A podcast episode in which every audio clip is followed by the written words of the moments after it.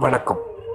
தினம்பரு திருக்குறள் அதிகாரம் அறுபத்தி ஏழு வினைத்திற்பம் குரல் எண் அறுநூற்றி அறுபத்தி நான்கு சொல்லுதல் யாருக்கும் எளிய அறியவாம்.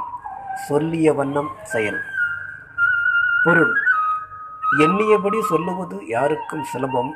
ஆனால் சொன்னபடி செய்வதுதான் மிகவும் அரிது. விளக்கம்.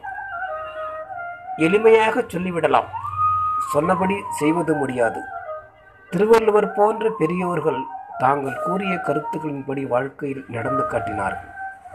அதுவே அவர்களுக்குரிய பெருமை எண்ணம் சொல் செயல் என்ற மூன்றிலும் சொல்வன்மையில் சொல்லிய வண்ணம் செயல் நிகழ்வதே வினைத்திற்பம் என்றார். மனம் வேறு சொல் வேறு செயல் வேறு என்று இருத்தல் கூடாது என்றார்.